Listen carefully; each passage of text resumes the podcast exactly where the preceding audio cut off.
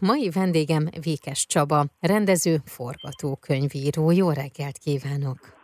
Jó reggelt kívánok! Magyar mozifilm, ez a Szia életem. Azért beszélgetünk, mert hogy ennek a filmnek a forgatókönyvírója, rendezője és szereplője is vagy ebben, úgyhogy ez is nagyon-nagyon érdekel engem, és amikor én egy picit így utána kutattam, illetve megnéztem egy-két beszélgetést, akkor az jutott eszembe, hogy az élet a legnagyobb forgatókönyvíró, tehát ez most megállja itt a helyét, ez a kijelentés?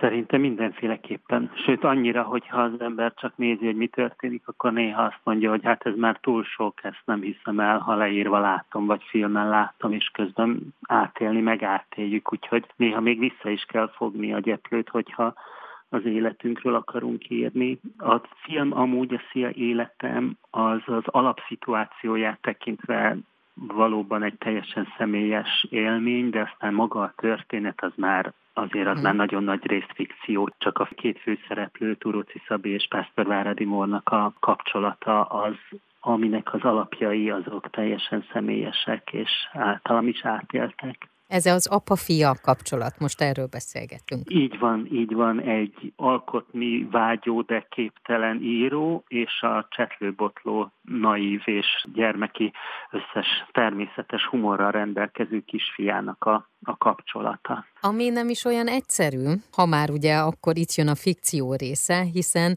a filmben az apa és a fia ugye nem ismerte egymást, és nem tartották a kapcsolatot, majd készen kapott egy 6-7 éves gyereket? Így van, egy hat éves kisfiút kap, filmnek az előzménye, ami, ami ki is derül, de, de nem árulok el vele jó. titkot. Volt egy párkapcsolat, ami megromlott, és a, a férfi és a nő úgy döntöttek, kicsit másképp emlékezve a történetekre, hogy nem tartják tovább a kapcsolatot. És így telik el tulajdonképpen hat év, amikor is az anyának egy olyan változásába az életébe, amikor elkerülhetetlenné válik az, hogy mégis felvegyék a kapcsolatot, és mi itt kezdjük el nézni ezt a történetet. Ez a történet, ez nem csak egy egyszerű történet. Ha egy picit belegondolunk abba, hogy milyen az, amikor egy felnőtt embernek az élete megszokott mederben folyik, majd hirtelen ott van egy gyerek, és apává kell válnia, és közben dolgoznia kell, közben a gyerek szükségleteit nézni, a lelki oldalát megnézni. Ez egy hihetetlenül mély és sokrétű film. Igen, de azt gondolom, hogy most, amit felsoroltál, na ahhoz nem kell semmilyen fikció, mert uh-huh. hogyha egy tökéletes párkapcsolatban egy közös döntéssel gyermeket vállal egy pár, és megszületik ez a gyerek, akkor ugyanez történik. Tehát, hogy erre nem lehet felkészülni. Uh-huh. Tehát, hogy akkor minden megváltozik. Megváltozik a családon belüli har harmónia, a viszonyok, az odafigyelés, az, hogy hirtelen mindenkinek kevesebb ideje marad önmagára, kevesebb ideje marad a munkájára, egy teljesen új rend áll fel, amihez alkalmazkodni idő. Nagyon szerencsés az, akinek ez azonnal vagy egy-két napon belül sikerül, azt gondolom, hogy ez a ritkább, és az az általánosabb, hogy ez egy, ez egy hosszabb küzdelem, egy folyamat, és én azt gondolom, hogy teljesen természetes, és nagyon fontos az, hogy belássuk azt, hogy, hogy ne hibáztassuk magunkat az azért, hogyha nekünk erre hosszabb idő kell, mm. és tulajdonképpen maga a film ezzel az alapgondolattal játszódik el, hogy, hogy igenis nyilván a film maga egy extrém szituációt vázol természetesen, tehát a végletekig ki van tolva, de az alapja mégis az az, hogy attól még, hogy abban egy pillanatban ugye megszületik a gyermekünk, és főleg apai szemszögből nézve viszonylag passzívan követjük Igen. ezt a folyamatot, látjuk, ahogy a, a nő változik, ahogy benne és vele történnek dolgok, mi meg néha odarakjuk a kezünket a hasára, és úgy csinálunk, mintha éreznénk, hogy rugott volna a gyerek, ami néha igaz, néha nem, és nagyokat mosolygunk, és mégis jön egy pillanat, amikor a kezünkbe kapunk egy gyereket. Uh-huh. És szerintem elvárhatatlan az, hogy egy csettintés, és akkor én mostantól apa vagyok. Ez szerintem nincs. És mi az a folyamat, ami alatt beérik az ember, és tényleg apává válik. De miközben olvastam egyébként a leírást, fentezi elemekkel dúsított egyedi vígjáték. Tehát itt is igaz az, hogy a humor az nagyon sok mindenen átsegíti az embert? Hát ez én számomra elképzelhetetlen anélkül az élet, uh-huh. és az életnek az összes szituációja, tehát hogy nagyon fontos, és most nem is csak a filmes ízlésemről beszélek, hanem úgy általában az alapattitűdről, meg arról a moráról, ami, ami jó esetben körülvesz, az igen, az humor. Anélkül nem is tudom, hol lennék én. Vékes Csaba, a Szia Életem című film forgatókönyvíró, rendező, szereplője. Az apaságról, a gyerekekről és az inspirációról mesél a mai vetítő rovadban. Már is folytatjuk.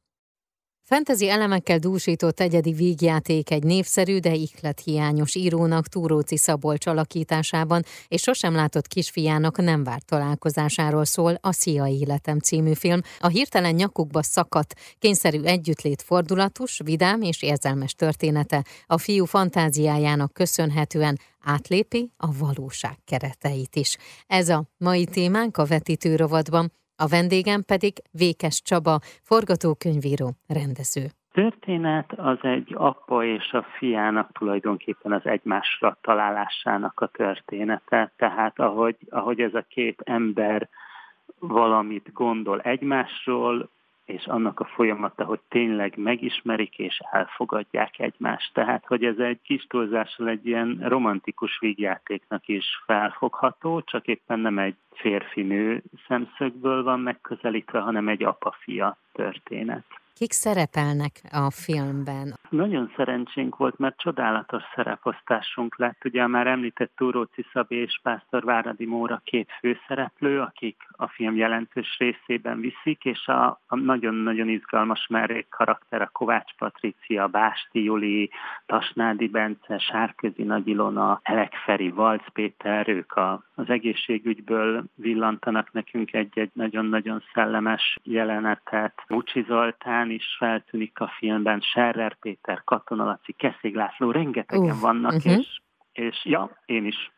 Igen, de erre rá akartam kérdezni. Csodálatos és nagyon sokszínű. Pálmai Annát kiadtam, de rossz is egy ilyen felsorolás, mert biztos uh-huh. ki mhm. fogok felejteni valakit, aki nem érdemelné meg. Sok, sok izgalmas karakter, nagyszerű színészek. Úgy kezdtem a beszélgetést, ugye, hogy forgatókönyvíró, rendező és szereplője vagy ennek a filmnek. És ugye a forgatókönyvírással kezdődött, de aztán hogy lettél rendező és szerep? Igen, amikor elkezdtem írni ezt a történetet, akkor, mint említettem is, a, a saját élményeimet és a saját saját kapcsolatomat kezdtem feldolgozni a, a fiammal, úgyhogy eleinte kézenfekvő volt, hogy én maga vagyok a főhős, és aztán ahogy alakult a történet, úgy távolodtunk el egymástól a főhőssel, és, és lett egy nagyon másfajta karakter, mint aki én vagyok. Viszont én jó magam színészként végeztem, nekem nagyon hiányzott egy olyan élmény, hogy egy nagy játékfilmben feltűnjek, és igazából utána kicsit tudatosan kerestem azt a karaktert, akit én magam alakíthatok, és amikor már írtam, akkor tulajdonképpen magamnak írtam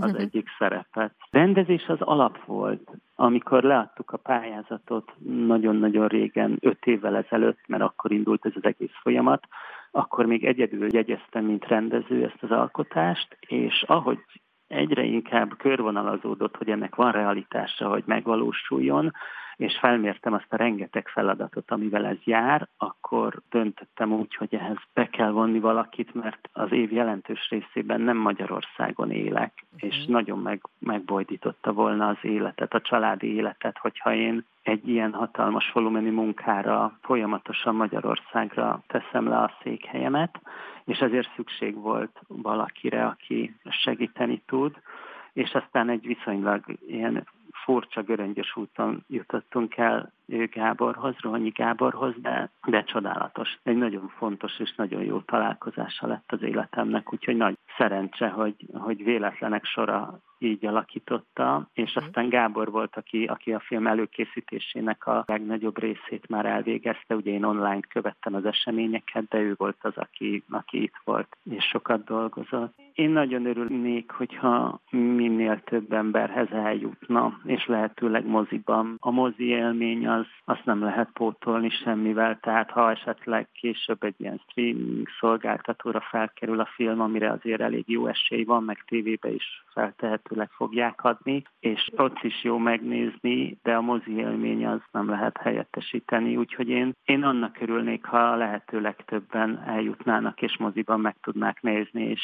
szórakozni a filmen. Én pedig akkor ezt kívánom, legyen így. Köszönöm Nagyon szépen. szépen köszönjük. A vetítőrovat mai vendége Vékes Csaba, a Szia Életem című film forgatókönyvírója és rendezője volt.